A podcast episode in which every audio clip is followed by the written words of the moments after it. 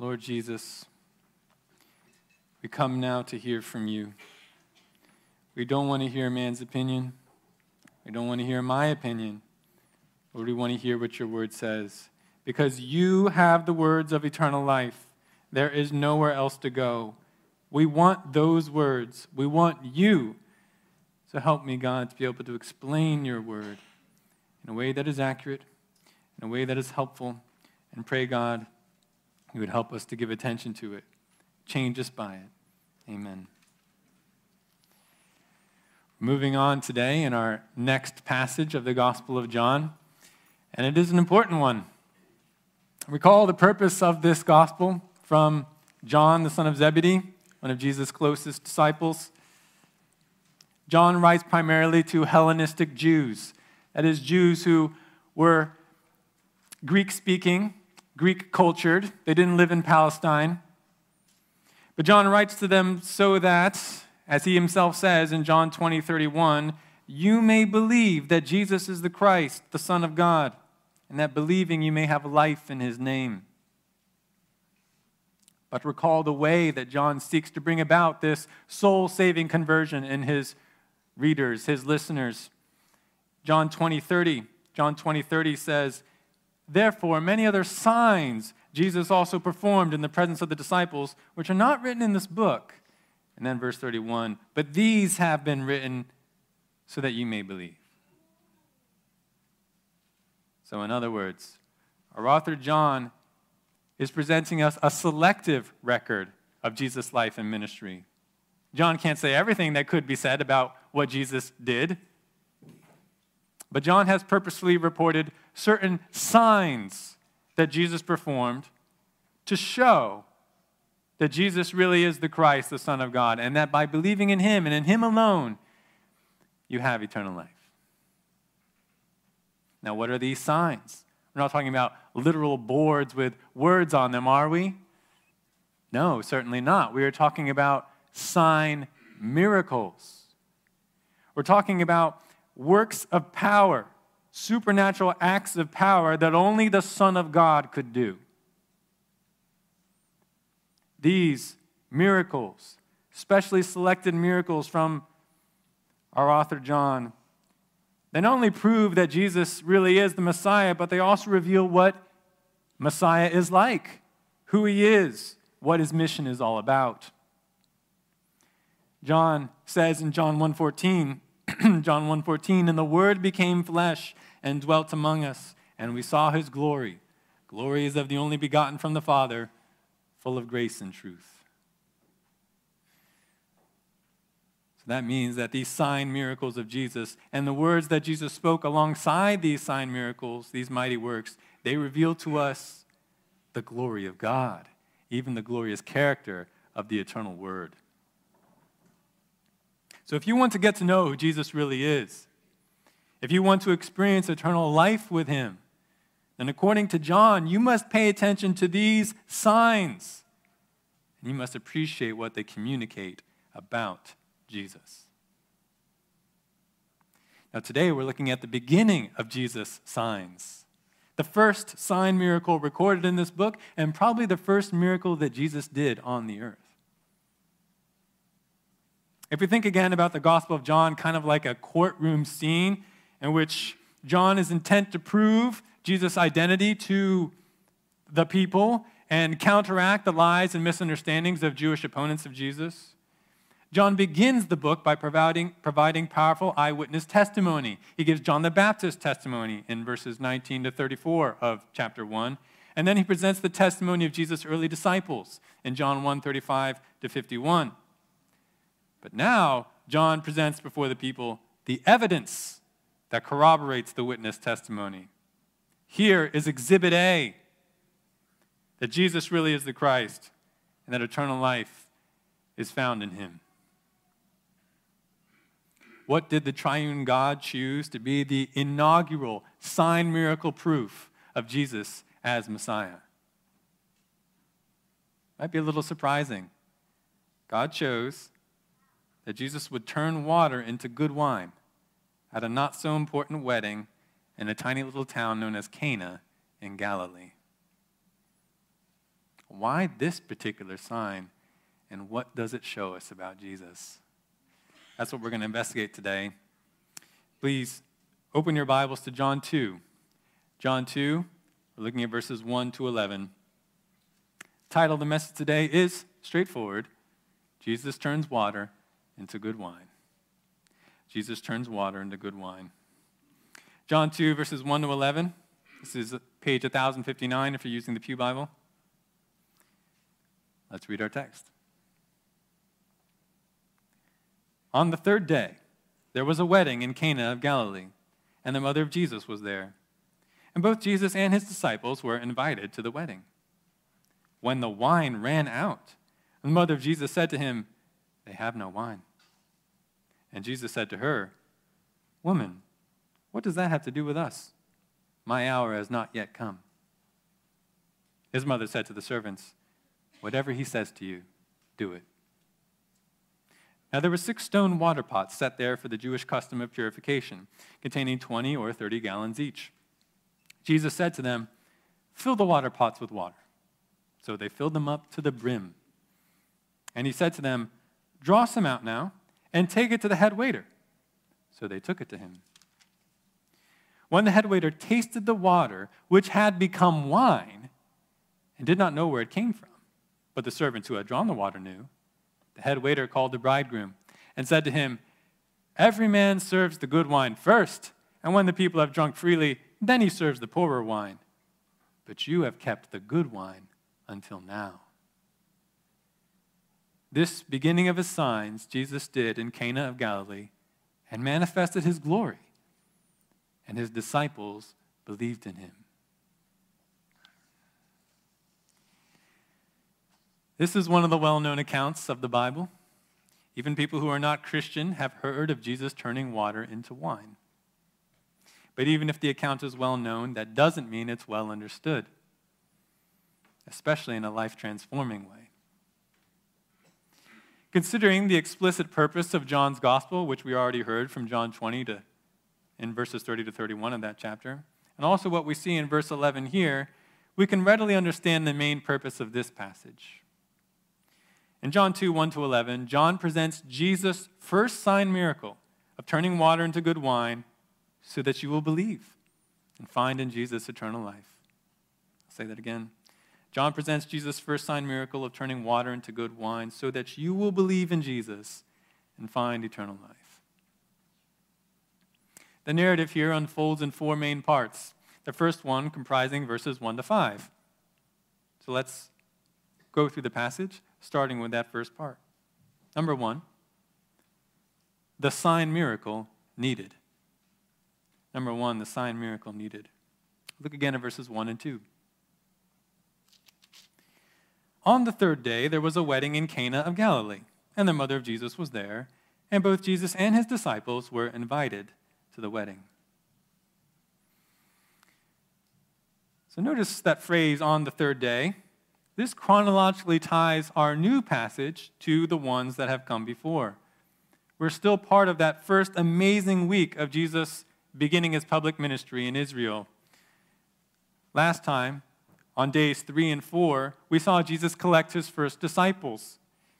Here, when it says on the third day, that probably means we are now three days later from that, or what would be day seven, the end of the week. Or I don't know when it began, what day of the week it began, but this would be day seven. Why these time details? Well, certainly this is the eyewitness author, John, showing that he knows exactly when these things took place. It was all within the span of seven days. But notice where Jesus and his disciples are now. They are in Cana of Galilee. We learned last time that Nathanael, the last of the first five disciples to be collected, was actually from Cana. So it may be that Jesus had journeyed from beyond the Jordan, where he was with John the Baptist, into Galilee, specifically to Cana. And since Nathanael happened to be there, Philip went to go get him. But whether Jesus originally traveled to Cana or just shows up now, he's in Cana now to attend one of the happiest social events of the ancient world, and that is a wedding. Remember, life in the ancient world was hard for most people. They spent their days mostly working and doing household chores. They had to. They didn't have time to just kick back and banquet. But weddings were the exception. Here's the one time where even poor people felt like they could really party. So, good food, good drink, good conversation, music, dancing, all part of these weddings. Weddings were truly special occasions. And for Jewish people in Jesus' time, weddings were the culmination of a somewhat involved marriage preparation process. There was often a year long betrothal period before marriage in which the bridegroom prepared a place to receive his bride, and he readied everything for the wedding banquet that would take place there. When he was ready, the bridegroom would process through the town, often in a kind of night parade, to collect his bride at her home and then bring her back to be his wife in the new home, in his home that he had prepared. Invited friends and family would then join the new couple for a wedding banquet celebration that are in the new home that would often last more than one day, sometimes as long as a week. So you can see that weddings were really important, really joyous occasions for the Jews of Jesus' day. And it just so happens that for this wedding, that Jesus, his mother, and his disciples, probably meaning the first five disciples mentioned in the last chapter, they were all invited. Now, notice it says they were specifically invited. So, this is not Jesus and his disciples crashing a wedding that they weren't really invited to and causing a problem with the amount of wine there. No, they were all invited. The bride and groom had specifically invited them all. Now, why were they invited? Well, presumably it's because Jesus and his mother, and maybe his disciples too, they knew the bride and groom. They were friends or relatives. And this is not too unexpected. After, after all, Cana, as far as we could tell, is not far from Nazareth, only about nine miles north. They're both sleepy little towns in Galilee with no more than a few hundred people at best. And the townspeople in these two places, since they lived near one another, they probably would have interacted with each other relatively frequently. The craftsmen and merchants would go back and forth between Cana and Nazareth. Farmers and the pastoralists of each town, they would work alongside one another in the fields. And inevitably, over time, families between the two towns would get married to one another. There would be intermarriage. Now, Jesus and his mother Mary, they probably knew the bridal couple, and that's why they were invited, and maybe the other disciples did too, or perhaps they were merely invited as a courtesy to Jesus since they had become his disciples. As an aside, notice that Mary is not called Mary here, but just the mother of Jesus. Actually, this is the way that John refers to Mary in this gospel. He never calls her by name, only refers to as his mother, or Jesus' mother, or the mother of Jesus. We will see this description again in John 19 when Jesus is at the cross. I mean, uh, when Mary is at the cross. Why this version of identifying Mary? Why not identify her by name? I don't know. Perhaps it's so he simply won't confuse the reader with two other important Marys in this gospel Mary, the sister of Lazarus, and Mary Magdalene.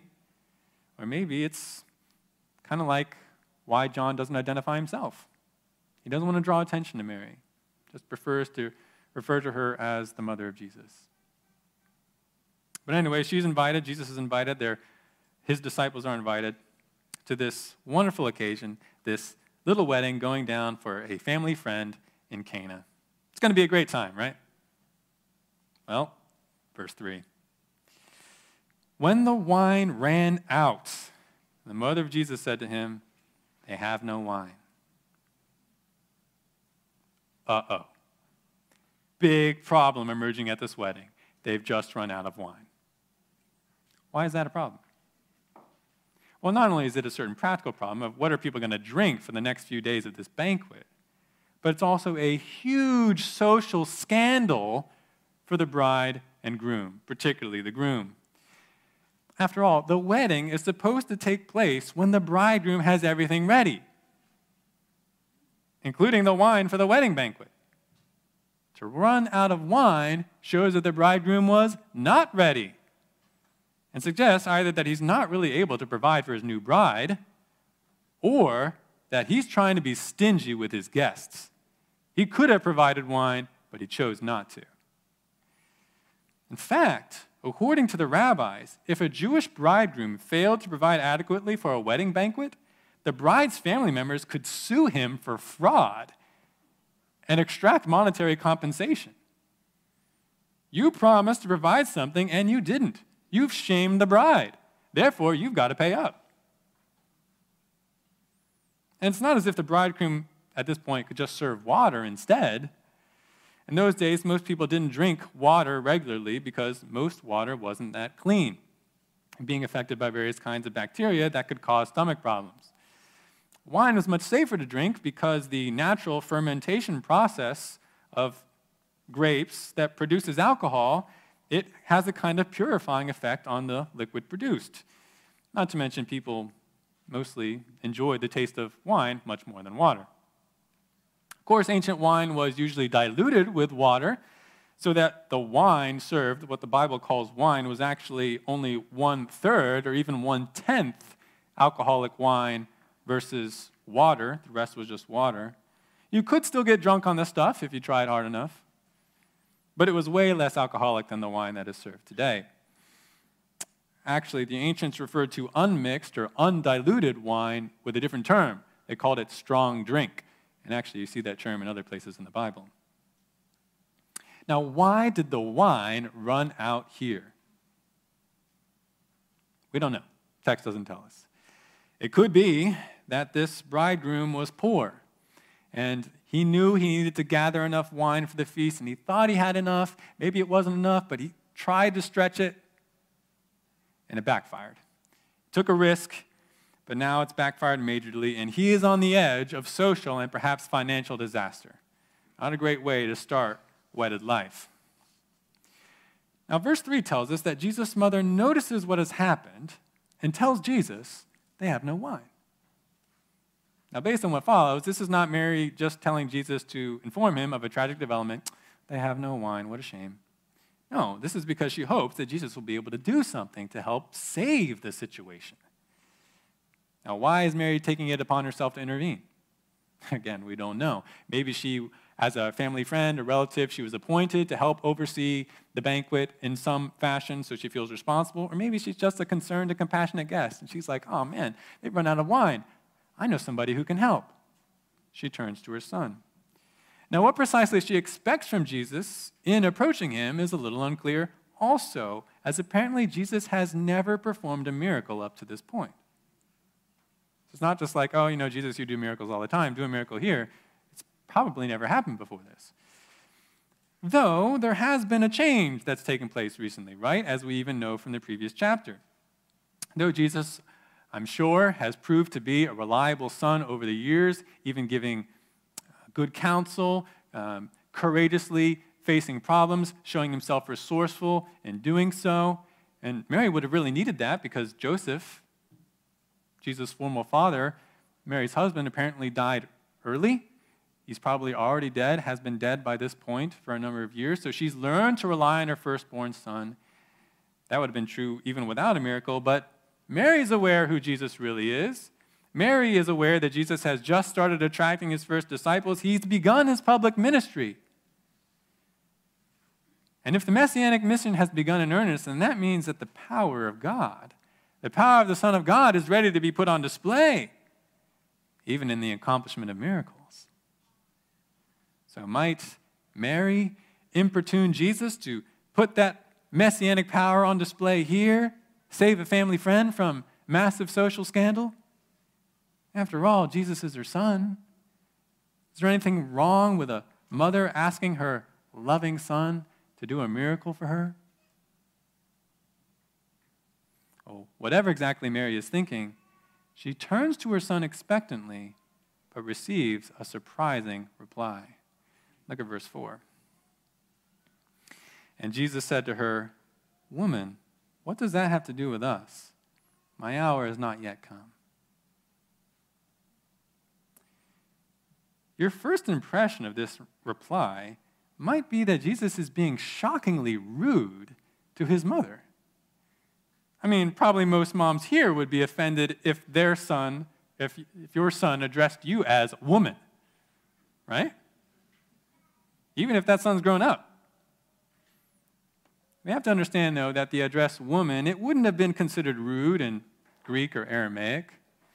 It would be, it's a way that somebody could address someone else more akin to the way that our southern brethren might use the word ma'am. It wasn't a rude term. Actually, Jesus will again address his mother as woman when she's there with him at the cross before asking John to take care of her. That being said, it is extremely unusual for a son to call his mother woman in either Greek or Aramaic. In fact, we have no recorded instance of a son doing that in any of the surviving Greek literature we have outside of this in the Bible. This is unusual. It certainly is a distancing form of address. He's downplaying the familial connection that he has with his mother. He's not acknowledging that. He refers to her simply as woman. It's not disrespectful, but it certainly is distancing. Very unusual for a son to say. But the phrase that accompanies Jesus' address is even more distancing. Literally, he says to her, What to me and to you? you say, uh, what does that mean? That's an idiomatic expression. We could translate it the way we have it in the New American 95 version that I'm preaching from here. But better is the King James version of this phrase, which reads, What have I to do with thee? That's I think a more faithful translation. In fact, we see this same idiomatic expression in other parts, even of the New American translation, New American Standard Translation of the Bible, like when Jesus is dealing with the demoniac, with the legion. The legion comes up to him and says, what, do, what business do we have with each other, Jesus, Son of the Most High God? It's that same expression. What to me and to you? What business do we have with each other? That's what Jesus replies to Mary when she gives this implied request to save the wedding. He says, Woman, what business do we have with each other? Now, if that sounds like an abrupt rebuke, that's because it is. It's not a stern rebuke, but it is a rebuke nonetheless. And the reason for the rebuke is given in the statement that comes after. Jesus says, My hour has not yet come. Now, there's a phrase we're going to see again in the Gospel of John, or versions of it. Multiple times in this Gospel, culminating at the Passover just before the cross, we're going to see this phrase. Actually, at the Passover, Jesus will announce, The hour has come. But before that, he'll say, My time has not yet come, or the hour has not yet come. What exactly does Jesus mean, My hour has not yet come? Well, at the most basic level, Jesus is communicating that it is not yet the right time to act. But we'll see another layer to this answer as we move through the gospel namely, that as Jesus is officially beginning his public ministry, he is now firmly set on a timetable that is not determined by his mother, by his brother, by his disciples, or even by Jesus himself. It is determined by the Father alone. This is the timetable of the glorification of God's Son, which will culminate, or this is the timetable for the culmination of the eschatological hopes for the Messiah from the Old Testament of all the Jewish people which will be chiefly fulfilled by Jesus' death on the cross and by his resurrection. And there's going to be times in this gospel where people will try to rush this glorification timeline, this eschatological fulfillment timeline. They try to get Jesus publicly revealed or glorified or even reigning before the time set by the Father. And the response that Jesus gives to such people throughout this gospel is essentially the same as the one he gives his own mother here, which is to say, what business do I have with you? My hour has not yet come. You're not concerned with interests, God's interests here, but man's, even your own. I need to gently remind you of what I'm about and what is your proper place in response. This was a message that Jesus' own mother needed to hear. He needed her to see that now, especially as his public ministry has begun, he is not chiefly her son, but he is her Messiah. He is the Savior sent from God. She cannot think that she can prevail on him to do whatever she thinks would be right. Rather, she is to humbly accept whatever God determines is right for him to do and is right for her. And what Mary needed to learn about Jesus, we also do, don't we? The Christian life is not about getting God on board with your will. Even when you think you know what is best, what God would really want, surely would want this, it's about you getting on board with God's will because He actually knows what is best. Now, did Jesus' mother get the message? She did, but not in a way that caused her to stop hoping in Jesus. Look at verse 5. His mother said to the servants, Whatever he says to you, do it. That statement is remarkable, and it is highly exemplary for followers of Christ. Mary has moved from a position of trying to direct the Son of God to act as she thinks he should to now being open to whatever the Father deems best. She knows Jesus has the power to save this wedding. She knows that Jesus knows that she would like him to do so. But she now leaves it up. Having made her request, she now leaves it up to his wise and compassionate heart. She tells his attendants responsible for the drinks at the feast Whatever he might tell you to do, get ready to do it. I don't know if he'll act, or what he'll do, or when he'll do it, but I know who he is. I know his heart. I know his power. So let's get ready, and let's see what the Son of God chooses to do. See, Mary hasn't lost her faith in her son. It's just that her faith has become properly grounded in the humility that is so necessary. That's the kind of faith that you and I need. And you know what's amazing? It's that kind of humble faith that God is so pleased many times to reward. It always amazes me, I can't think of another word besides that. It always amazes me how many times in life when you are finally willing to say to God from your heart, God, I really want this. I think this would go along with your will. But if not, God, I'm okay with that. Your will be done, not my will. You know what God often does when your heart expresses that to Him? He gives you the thing that you request. He always intended to do so. He's a good God. He doesn't hold back a good gift from His people. But first, more importantly, He wants your heart to stop desiring that good thing more than Him. He wants you first to humble yourself before Him so that He can lift you up. That's more important. And that God doesn't always do this, doesn't always bring you to the place where you're okay without it and then give it to you. He frequently does. But even when He doesn't, your joy is still intact because you've gained the thing that is actually more important. You've gained contentment in God. You've learned to trust God. So whether He does or He doesn't, you can praise the Lord. Let's see what Jesus chooses to do next at this wedding here. We saw, number one, the sign miracle needed.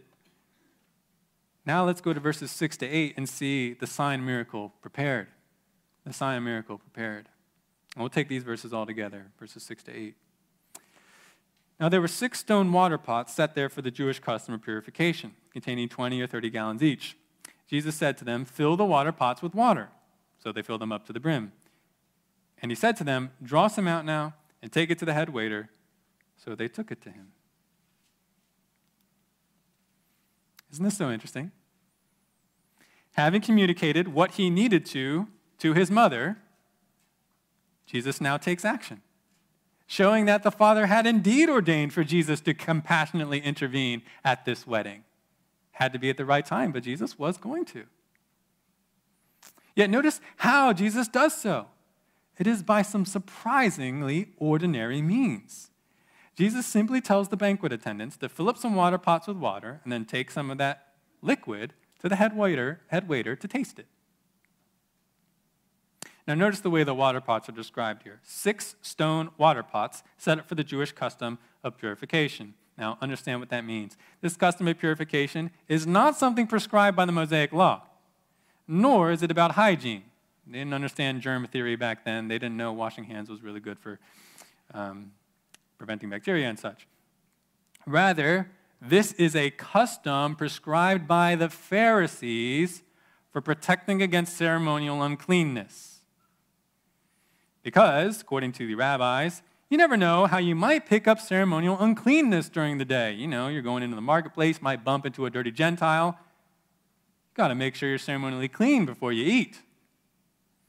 And according to Mark 4, verses 1 to 5, this custom of ceremonial hand washing and washing pots and pans and all those types of things, it was widespread among the Jews in Palestine during Jesus' day. So Understandably, the bridegroom at this wedding has provided plenty of water for just this purpose in six stone water pots. And they needed to be stone because, according to the Mosaic law, stone was a type of material that could not become unclean.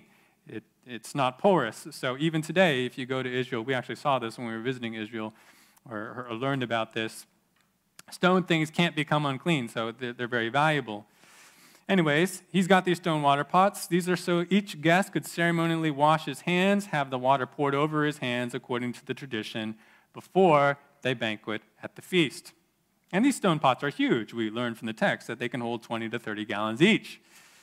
Host wanted to make sure there was quite enough water for all of his guests to ceremonially wash if they needed to. Jesus takes notes of these large stone jars and tells the attendants to fill them up again with water. Apparently, there's not, they're not full of water, they've been used. So he says, fill them up again. And notice, John tells us the attendants filled the jars to the brim with water. Now, that's important because what does that mean? It means that nothing else besides water was added to these jars. That's part of verifying what's about to take place. Jesus then tells the servants to draw from the jars and take it back to the head waiter. Now, we could translate that term, head waiter, the Greek word head steward, or even master of the banquet. This could have been a servant, or it could have just been a friend or family member who was temporarily appointed by the groom to oversee the banquet aspect of this wedding celebration. So, something like a maitre d' today. Anyways, we got the banquet master there. Uh, Jesus says, Take some give it to the banquet master. And the last line of verse 8 says, So they took it to him. The servants do exactly as Jesus says, and as Mary wisely counseled. Do notice something about the they of this last phrase. The they is emphatic in Greek. So, more clunkily, we could translate this they themselves took the drawn liquid to the banquet master. Why is that important? Well, that emphasis underscores the truthfulness of what is about to take place. There was no switching from the servants who filled up the water in the jars to other servants who took the liquid to the head waiter, the banquet master. No one, the servants can testify, the ones who are bringing the liquid to the banquet master, no one has tampered with the water jars. They filled it up, they know what's in it, they're bringing it to the banquet master. Now, something amazing happens between the filling up of the water jars and the tasting by the banquet master. And that's the third part of our narrative. Verses 9 to 10. Number three, we see the sign miracle revealed. The sign miracle revealed. Look at verse 9. When the head waiter tasted the water, which had become wine, and did not know where it came from, but the servants who had drawn the water knew, the head waiter called the bridegroom. I'm kind of uh, amazed at how understated verse 9 is. I mean, a miracle has taken place, but if you're reading quickly the way the author has written it, you might not even have noticed. When the head waiter tasted the water which had become wine. Almost like an aside. What exactly happened? Well, after the water jars were completely filled up with water, Jesus turned the water into wine. No grapes, no growing, no harvesting, no fermentation, nothing added to the water mixture. All the servants did was fill up the jars with water and draw from it according to Jesus' direction, and boom, 120 to 180 gallons of wine. Wine shortage solved, and then some. Except there was no boom. There was no flashing lights. There was no sound, no announcement. Nothing. Nobody in the room was made immediately aware that a miracle has just taken place at this wedding banquet. Least of all, the banquet master. Because notice what we see in verse 10 he did not know where it came from, though the servants who drew it did. They can testify. And what does the head waiter do after tasting this water become wine?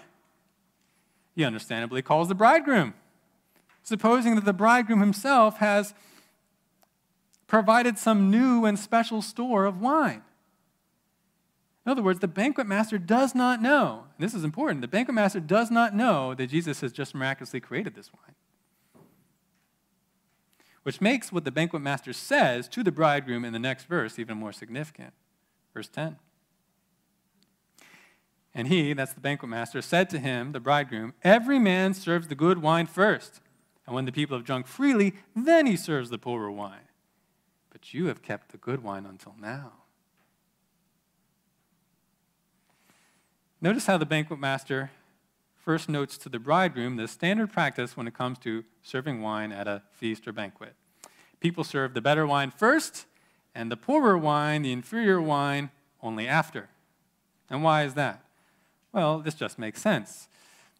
Once banqueters have already had their fill of wine, they either decide they're not going to drink anymore, or if they've already gotten drunk, it doesn't really matter what they drink. So, as a host, it makes sense to serve your good wine first when people are actually going to drink it and appreciate it, and save your cheap wine for when they don't care. Of course, that's not an endorsement of drunkenness, that's just an observation of how feasts sometimes happen. The Bible does call drunkenness a sin. But this is just good hosting sense. He notes this to the bridegroom, but then, end of verse 10, you have kept the good wine until now. In other words, you've done the opposite of custom. You served the poorer wine first and you saved the better wine for last. Now, of course, there's some dramatic irony in these words from the banquet master to the bridegroom, isn't it? Because, like Jesus' disciples and the servants at the banquet who filled up the water pots, we, the readers, know the bridegroom hasn't done this at all. Bridegroom hasn't provided the new and better wine later. It was Jesus. Yet the banquet master becomes an unwitting, yet objective witness to two amazing realities. He doesn't know, but by what he says, he ends up testifying to two truths. First, the water from the stone pots really did miraculously become wine. This is wine. The banquet master knows that, and he testifies of that. And second, this wine tasted better than even the best wine already offered at the feast means that must have been some seriously good wine. And Jesus made more than 120 gallons of it without any noticeable effort at all. I wonder what the bridegroom said in response to the banquet master's observation. But we don't know, because this is where the account of the water turning to wine ends, except for one concluding verse. Look at the final part of the narrative now, number four the sign miracle understood. The sign miracle understood. And this is verse 11. This beginning of his signs Jesus did in Cana of Galilee and manifested his glory, and his disciples believed in him. From this verse, we learn that though Jesus' first sign miracle was public or at least semi public, at this wedding, its true meaning and significance was understood only by a few, really, by his disciples. John, our author, wants to make sure that we also understand the meaning of this sign miracle. So he includes verse 11 for us. Notice that this verse begins with this beginning of his signs Jesus did in Cana of Galilee. With this, John tells us that this was the beginning of the sign miracles that Jesus did. This is the first. There would be many more, but this is the first. And it happened in Cana of Galilee. And then notice the next phrase. He says, and manifested his glory. This phrase importantly clarifies that this first sign miracle was more than a simple verification that Jesus is the Christ. Does he do a miracle? Oh, yeah, he's the Christ. No, this sign was a revelation of the amazing nature and character of the Christ, the Son of God. What exactly has Jesus revealed about himself here? I'm sure we could answer that a number of different ways. Certainly, one way is that he has revealed that he is the all powerful creator and sustainer, just as John 1 3 has already observed about Jesus as the Word. Jesus creates wine from water, a scientific impossibility, unless you are the creator and can command that which cannot come into being on its own to come into being. This is what Jesus did, and he did it without any discernible work, without any hand movement, without even a word, except for the directions to the servants to fill up the pots. What kind of man has this kind of creation power? Only one the God man. But it's not just Jesus' power that's revealed here. We also see his independence and his holy commitment to his Father's will. Jesus proved that he will not set aside the will of God for any human interest, not even the interest of his beloved mother. He is not a God who shows partiality, but one who is totally committed to the Father's will. We also see his compassionate mercy. This poor bridegroom made a costly error in failing to have enough wine. Truly, he did nothing to deserve a miraculous rescue from the Christ. But it was God's will that Jesus would intervene, and lavishly too. Jesus not only provided abundant wine, but the best quality wine. This was an undeserved gift to someone in need. Yet that's the kind of God that the God who is, is. We also see Jesus' mysterious humility are you struck by the fact that Jesus did not draw attention to himself with this miracle? He didn't stop the wedding banquet and just say, and announce, I just want you all to know that good wine that you're all tasting right now, I did that. He doesn't do that. As far as we know, he never clarified for most of the people at the feast what really happened. But he did make sure that his disciples knew, and he made sure that they knew without a doubt. He had done it. You know, when Jesus promised in John 151, the last verse of the passage we looked at last time, that his disciples, his new disciples, would see the heavens opened and angels ascending and descending on the Son of Man himself. They perhaps might have expected a dazzling and dramatic show. Something that the Messiah would do that would just attract the wonder and attention of all the world. But we can see from this first sign miracle that that is not the way that God has chosen to operate. It's not that what he's doing is not wondrous, but there's this mysterious humility about it. God is manifesting his glory. The Son of God is manifesting his glory, but it's in a way that people, even his people, the Jews, would not have expected. We see this also from Jesus here. But there's one other aspect of Jesus showing his glory to which I want to draw your attention. I raised you the question at the beginning of why this sign miracle? Out of all the signs that Jesus could have done to be, inaugurate his public ministry, his sign miracles that reveal his messiahship, why this one? Why turning water into good wine at a wedding? Well, as I said in Sunday school, many times we cannot say for certain why God chooses to do what he does. We know that he's committed to his own glory. He will always glorify himself. We know that he does whatever he pleases, so evidently this is how he determined he would glorify himself. This is what pleased him. But can we say anything more than that in this specific instance? I believe we can. I think the key is in that last line of dialogue in verse 10, where the banquet master says, you have kept the good wine until now. Does that remind you of anything else that we've already heard in the Gospel of John? Maybe John 1 16 and 17? John 1 16 and 17. For of his fullness we have all received, and grace upon grace. For the law was given through Moses, grace and truth were realized through Jesus Christ. You remember how I explained verse 16 to you? The best understanding of that phrase, grace upon grace, is not superabundant grace, rather, grace after grace, grace instead of grace, grace replacing and superseding the previous grace. Why? Because as glorious as the law of Moses was, as glorious as God's covenant with Israel was, the grace and truth brought about by the Word made flesh is so much better. Verse 17, it's like grace and truth weren't even existent before, and they finally come into being with the arrival of Jesus the Christ.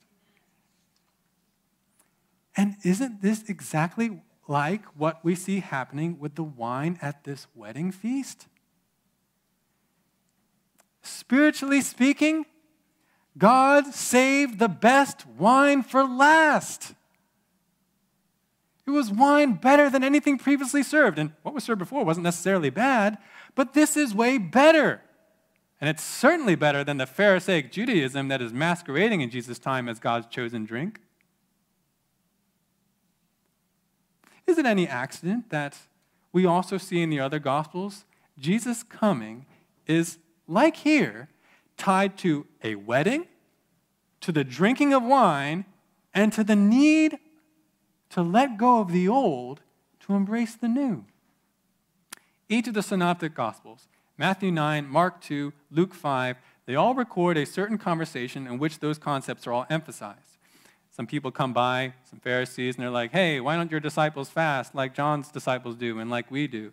You know what Jesus says to them? You can't tell the attendants of the bridegroom to fast when the bridegroom is here. Implying, I'm the bridegroom and I'm here. This is like a wedding, it's a celebratory time. And then he adds soon afterwards, but you've got to put the new wine of my arrival into new wineskins. Because if you try and put the new wine in old wineskins, what happens? The skins will burst, and both the old skins and the new wine will be ruined. Is it not fitting, therefore, that the first miracle of Israel's Messiah would itself be a metaphor for how all of Israel's hopes were being fulfilled in something new something so much better than what came before, something to which the old, which was good, to which the old was always pointing and anticipating. And if the new is so much better, when you know what that means that every person needs to do, don't cling to the old, move from the old to the new. Why cling so tightly to the old system of Judaism and fail to follow Jesus into the culmination and fulfillment of Judaism, into the new age of joy in the Messiah?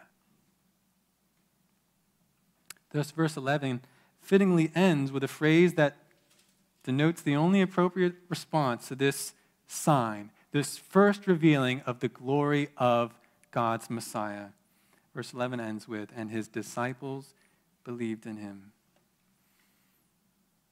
Those first five disciples, they saw what Jesus did. They saw his glory revealed, and say, they were confirmed in their belief in him. They say, He is the Messiah. He is God's Savior. He is the Lord. I will believe in him and I will follow him. But it wasn't just for them. John intends for the Hellenistic audience to whom he's writing that they will do the same. They will not stay with just John the Baptist or with Judaism, but they will go all the way to where God meant them to. Go to Jesus. And of course, that is what we are to do as well. This is written to us also so that we would do the same. So, brethren, do you really believe in Jesus? Have you crossed all the way over into becoming his disciple? Not trying to go back to Moses, back to Judaism, back to the keeping of the law, as if that will get you into heaven. And not simply clinging to man made traditions, to your own good works, or to rituals as if that's going to save you. No, you are to trust instead in the one who has the power to turn water into good wine, who also has the power to pay for your sins once and for all by suffering them on the cross, and has the power to clothe you with his own righteousness by his perfect life given to you when you believe, and also has the power to transform the way you walk so that you are no longer a slave of sin, but a slave of righteousness. That's what it means to believe. And that's what you are to do. That's what I am to do. That's what you and I are to keep doing. We cannot stop short. We cannot go back. We must believe in Jesus as he really is, as he reveals himself to be the only Savior, the Lord, the true Lord of your life and my life. Don't merely profess to be a disciple, but fail to follow through fail to actually go all the way to Jesus and live as his disciple. Come all the way. So that you may see also and testify that, historically speaking, God saved the best wine for last with the coming of his own Son. No one else will save, no one else will satisfy, no one will supersede him. He is the climax, he is the full unveiling of God Himself.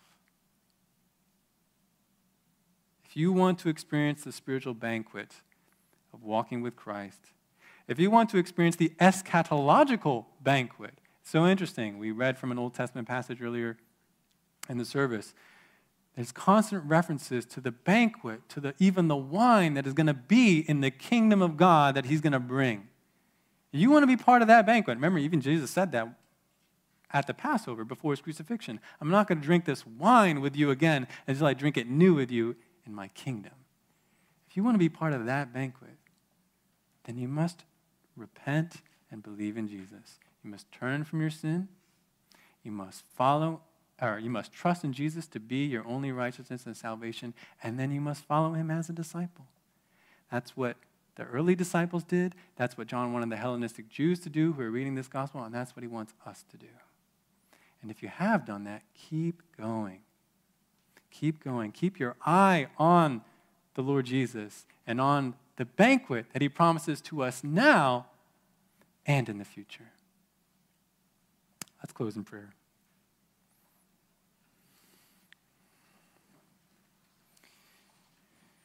Lord God, I'm thinking about Isaiah 25 again.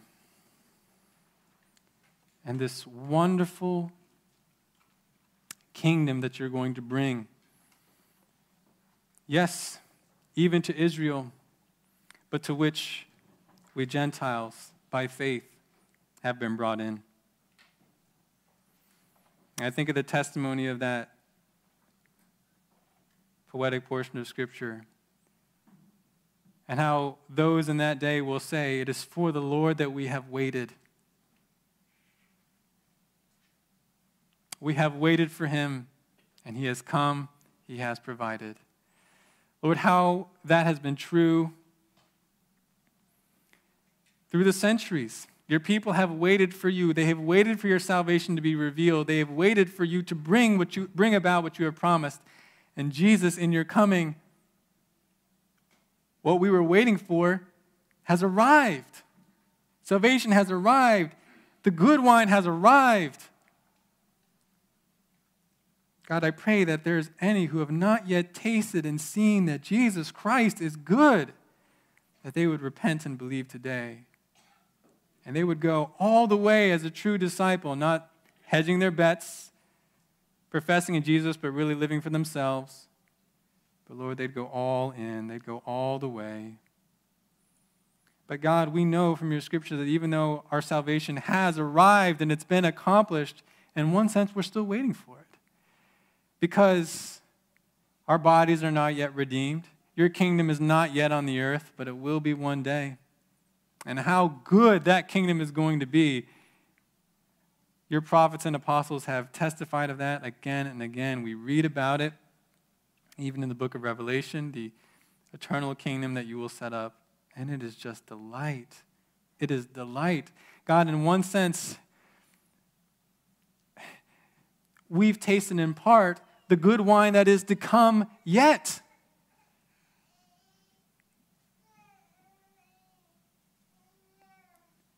So that is why your apostle Paul testified I am convinced that the suffering of this present time is not worthy to be compared with the glory that is to be revealed.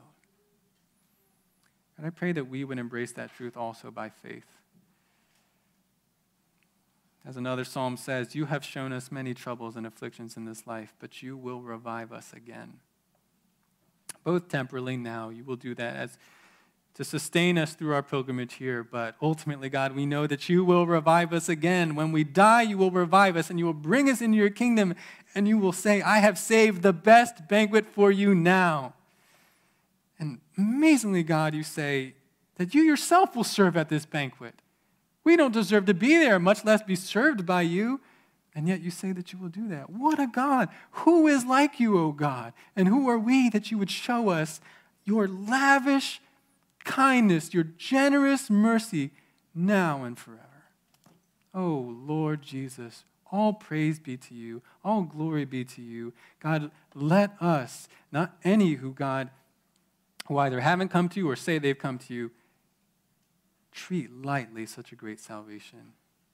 Lord, we dare not walk in uncleanness when such a marvelous Savior has arrived. Forgive us, God, for where we have, but no more. Jesus, help us to walk as your true disciples. You will, that same creative power, God, that turned water into wine, is that, some, that power that you work in us to turn us from people bound in sin to now be bound to righteousness. Help us to walk with you, Jesus, to enjoy you as really the best. In Jesus' name, amen.